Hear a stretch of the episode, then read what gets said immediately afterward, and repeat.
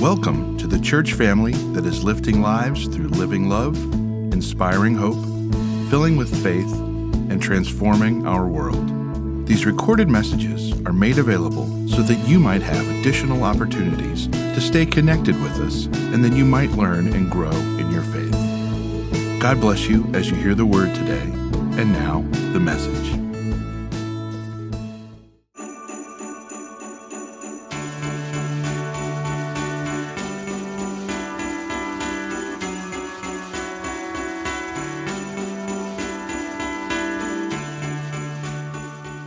Our gospel reading is from the book of Luke, chapter 2, verses 1 through 20. In those days, Caesar Augustus issued a decree that a census should be taken of the entire Roman world. This was the first census that took place while Quirinius was governor of Syria, and everyone went to their own town to register. So Joseph also went up from the town of Nazareth in Galilee to Judea to Bethlehem, the town of David, because he belonged to the house and line of David. He went there to register with Mary, who was pledged to be married to him and was expecting a child. While they were there, the time came for the baby to be born, and she gave birth to her firstborn, a son. She wrapped him in cloths and placed him in a manger because there was no guest room available for them. And there were shepherds living out in the fields nearby, keeping watch over their flocks at night. An angel of the Lord appeared to them, and the glory of the Lord shone around them, and they were terrified. But the angel said to them, Do not be afraid. I bring you good news that will cause great joy for all people. Today, in the town of David, a Savior has been born to you. He is the Messiah, the Lord. This will be a sign to you. You will find a baby wrapped in cloths and lying in a manger. Suddenly, a great company of the heavenly hosts appeared with the angel, praising God and saying, Glory to God in the highest heaven, and on earth peace to those whom his favor rests. When the angels had left them and gone into heaven, the shepherds said to one another, Let us go to Bethlehem and see this thing that has happened, which the Lord has told us about. So they hurried off and found Mary and Joseph and the baby, who was lying in the manger. When they had seen him, they spread the word concerning what had been told them about this child. And all who heard it were amazed at what the shepherds said to them. But Mary treasured up these things and pondered them in her heart. The shepherds returned, glorifying and praising God for all the things that they had heard and seen, which were just as they had been told. The word of God for us, the people of God. Thanks be to God. So, this fall, Jamelin and I had the opportunity to travel to the Holy Land uh, with a group from our church. And for both of us, this was the first time we had the opportunity to go to the Holy Lands, it's one of those things that, you know, for us as, as pastors especially, was kind of on the bucket list we had always wanted to do. And one of the things that I was most excited and determined to do was to see the place where Jesus was born. And I use that adjective determined because people had warned us, plenty of people had warned us, that getting into the grotto beneath the Church of the Nativity was quite a challenge. You had to wait a long time. Like people described it like Disney World wait times, you know, 180 minutes, like, you know, rope drop kind of thing. So, so I knew it was going to be difficult, but I was determined. I really wanted to see where Jesus was born. This is a picture of the Church of the Nativity, the interior of it. And underneath that altar is a grotto, a cave, where tradition says Jesus was born. Down in that grotto, there's a, a star, a silver 14 pointed star that looks something like this. And, and that marks the spot, the actual spot where they believe Jesus was born. And there's also a, a small altar down there that contains a, a sliver of wood that supposedly is from the, the manger, uh, the cradle in which Jesus was laid. Now, I keep using the word supposedly and, and so forth, and because that's because these are the, the places that tradition has assigned. We really don't know with scientific accuracy if these, you know, historical accuracy, if these were the actual places where Jesus was born. One of the things you learn when you go to the Holy Lands is that there's a lot of tradition involved in locating some of these places where it was believed Jesus walked and talked and performed his miracles. But you know, in this case, here's the history behind it. That, you know, the, the, there was a grotto in Bethlehem where it was believed that Jesus was born, but 135 AD, about 100 years after Jesus lived, there was an emperor named Hadrian who put down a Jewish rebellion in there, a major kind of Jewish rebellion. And when he put down the rebellion, he wanted to punish the Jews and the way he did this, in order to discourage you know, future rebellions from ever happening again, and the way he did this was by taking away all their sites of worship. And Christianity at this, at this time is still considered in Roman eyes a, a, a, a Jewish sect. And so he took away all the Christian places of worship as well. And so he bulldozed over well, not bulldozed, they didn't have bulldozers then, but he, you know, you got the idea. He, he covered over the grotto where Jesus had been born, and then over all these sites, he built temples to Roman gods. So, over the, the place where the grotto was, he, he, he planted a sacred grove dedicated to the Roman god of Adonis. Now, fast forward 200 years in the story, and the Emperor Constantine becomes a Christian. And one of the first things he does as a Christian is he commissions his, his mother, Helena, to go back to the ancient world to seek out all those places that had been lost to antiquity, that, you know, that his forebears had covered over. Specifically, he wanted to know where Jesus was born, where he died, what was the place of the resurrection. And when you know, his, his mother in law, Helena, when she found all those places, he commissioned churches to be built on those sites. And so on the site where she discovered, you know, where she thought, you know, this was the site, underneath that sacred grove to Adonis, the grotto, once it was located, uh, Constantine commissioned a church to be built, the Church of the Nativity, and it was dedicated in 339 AD, which makes it one of the, you know, makes it the oldest place of continuous Christian worship in the world. Pretty cool. So, anyways, back to that grotto. So, to get to the grotto, you got to go underneath the altar. And this is a picture of what that looks like. There's a small door, then there's like a semicircular steps going up. And that door is really small. Like you have to kind of duck down to get through it. And then it leads into this narrow, uh, you know, this, this, this narrow uh, corridor. So you can imagine, you saw the basilica, how big it is, and then suddenly it bottlenecks down into this little tiny door. That's the reason why there's this really long wait, or at least that's one of the reasons. Another complicating factor is that there's three different Christian groups who lay claim to the site of the grotto the Romans, uh, the Roman Catholics, the Greek Orthodox, and the Armenians.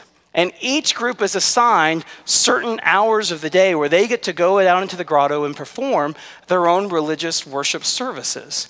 And all the tourists, you know, like we were, basically we get kind of shoehorned into whatever space exists between those times of worship. You following me? So, on the day that we got there, the, first, we went to the shepherd's field, uh, you know, outside of Bethlehem to kind of look over where we believe the angels appeared to the shepherds. And then we went to the Church of the Nativity. We got there about 10:15, but the grotto wasn't open yet because there was a religious service happening, and we were told it wouldn't open until 11 o'clock. But we had to get there 45 minutes early to get in line. That's the Disney rope drop kind of thing, right? So we got there early. There was about 100 people or so in front of us you know, three or four large groups. And our tour guide said, "Oh, this is good. We'll get to get, you know, we'll be able to go in." The trick was is that the grotto was going to open 11, but it was going to close at noon. So we had 1 hour to get in. And while we waited for that 45 minutes for the grotto to open, like I said, about 100 people in front of us, literally hundreds, plural, of people came and filled in the space behind us until you know the crowd shifted all the way back to the back of the basilica and i knew you know we all knew that not all these people are going to get to go in in this narrow window of time we have finally at 11 o'clock the grotto opened and it was nothing like the race drop at disney because no one moved an inch Like it was like a snail's pace. We would like move this far every like five minutes, you know, just get to go forward just a little bit the whole time. And, and, and the, you know, and at first it was like, oh, surely we'll get in. But eventually we started to worry after a half hour and we'd only moved like 10, 15 feet. Are we going to get there? But finally at 1145, we got to those semicircular steps that I showed you earlier, right? Here's a picture of our group. Uh, on those steps, you can see lots of smiles where you look happy and expectant. The picture does not tell the story of that moment. Because you have to remember, there's hundreds of people behind us. And they are suddenly realizing there's 15 minutes until the grotto closes. And so, what do you think all those people were doing? They were pushing and pressing, and, and it's a semicircle, and so they were trying to get around on the edges and find the weak point. So we, we said, you know, we had some big guys in our group, and we made all the big guys stand at the top of the stairs like bouncers and sit, you know, stand shoulder to shoulder so we could hold boy. And the pressure grew behind us, and we heard you know, some, we didn't know what they were saying about us because it was in other languages, but we heard the word American and it wasn't said nicely or sweetly. They were not happy with us, but we were trying to protect so the whole group could get down, right? And uh, Dean McKnight, who's uh, down towards the bottom there, he, he tells a story that uh, while he was trying to guard, this woman behind him, not a member of our group, obviously, started goosing him in the side. You know, a goose is like a pinch and a twist in the side. And, and after she did it a few times, he finally stepped aside and said, Go. And she said, No, no, no. And, and, and, he, and he said, Okay. And then he got back in line. And what did she do? She started goosing him again, like, Just go, go, go. Anyways, you get, we finally, you know, protected and moved down, funneled down through that door and you duck down, you go through the door, there's a small little corridor, and then it opens up a little bit, and over on the right hand side, on the ground was that 14 point star. And over on the left hand side, there was a, a little space for the altar, you know, where the, the manger wood was. And there was a, a woman standing there who was a tour guide, but she was not our tour guide. She was the tour guide of some of those groups that were behind us. So in that moment, her job, her mission was not to, you know, elevate our experience in any way. She wanted to get us through so she could get her people there. So she's go. Come on, go. Go. You know, like move, move people, move people. And then on top of that, there's this tour guide and then there was a security guard. And the security guard was not in place to protect you know, all the, the antiquities. Maybe that was part of his job. But in that moment, the security guard had the job of clearing all the tourists out in the next 10 minutes so that the Roman Catholics could come in and have their service. You know, like the Romans are coming, the Romans are coming, go. And, and so he started clapping at us as loud as he could, shouting, Go, go, go, go it was a little chaotic, okay? Now, in the midst of this, you know, we're kind of going through and we're trying to follow the rules. I see my wife bend down to touch the star. And at that moment, I saw the security guard clap in her face, Go! And I knew this is not going to go the way this security guard expected, right? Next thing I know, Jamelin has her feathers up. She is in full uh, justice mode and she is giving it right back to this guard. She's like, This is a holy moment. This is a holy moment, a holy moment, and you are ruining it. like, I mean, right in his face. And what was I doing? As a good and faithful husband in that moment, I was just backing it on up, right? Like, I don't know this woman. Because uh, I thought if there's an international scene in this moment, someone gets arrested, someone has to go home to the kids. So, so that's what took place in the grotto.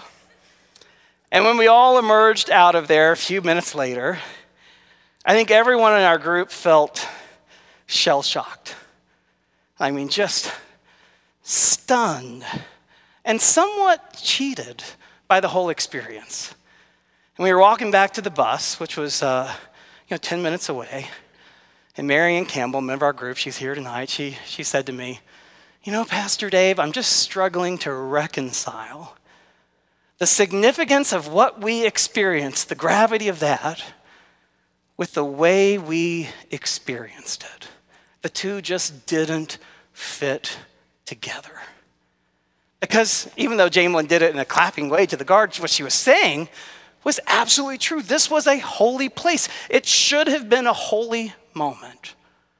But what we experienced didn't have any worship in it, it was missing.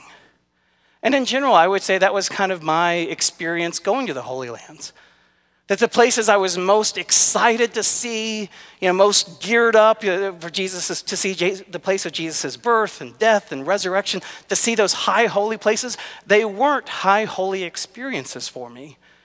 Because at each of those places we were pushed and shoved and you know kind of hurried through and we didn't get the chance to really let those moments or those places sink into us. The places that were holy by contrast were the places like in the Sea of Galilee, where we had ample time to, to walk and explore, to pray and to sing and to worship, and just to let ourselves sink into the story and think about the fact that Jesus walked in these places and talked in these places and healed people in these places. Those were the worshipful moments. Why? Because we had time and space to worship. And so I was thinking about Marianne's comment to me.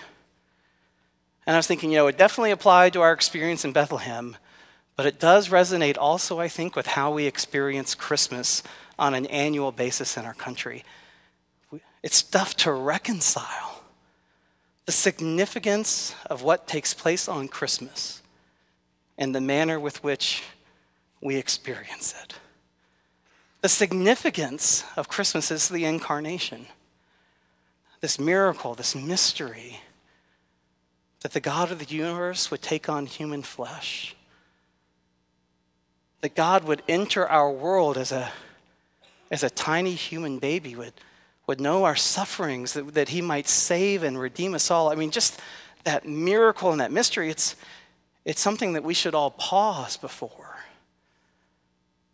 and wonder and ponder about and sink and rest in the beauty of it. But how do we celebrate Christmas? With a whole lot of hurry and a whole lot of worry because there's wrapping to be done and there's and there's shopping to finish and there's like an endless list of boxes we have to check. I mean, we're on the go, go, go, go, go until we collapse, right? It's tough to reconcile the two. And what's missing, I think, from the way we often experience Christmas is worship space to reflect and ponder and give praise for the gift of God's Son. So I don't know exactly what your Christmas has been like. If it has looked something like these pictures so far, and yesterday when we were all stowed in the house, uh, you know, we were all bouncing off the walls, that maybe that could have been our home uh, in those days. But I'm just, if that's been your Christmas so far, that's okay. I don't want to guilt you about the Christmas you've had. What I want to do is simply set up these next 30 minutes that we have together. That this space is space and time that God has given us.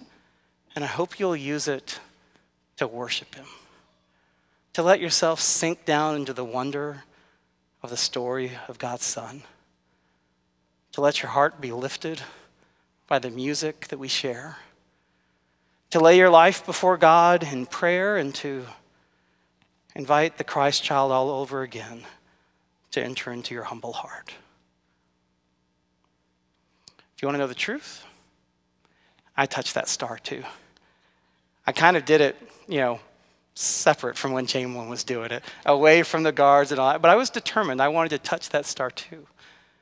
And I don't know if that was the actual place where Jesus entered our world. It could have been there, it could have been there, it could have been some other place. But just touching it grounded me with the miracle that, that God did come in the form of a little baby. God entered our world and took on our flesh. And I invite you now to sit back, to reflect and to receive this indescribable gift that our God has done for us. Amen.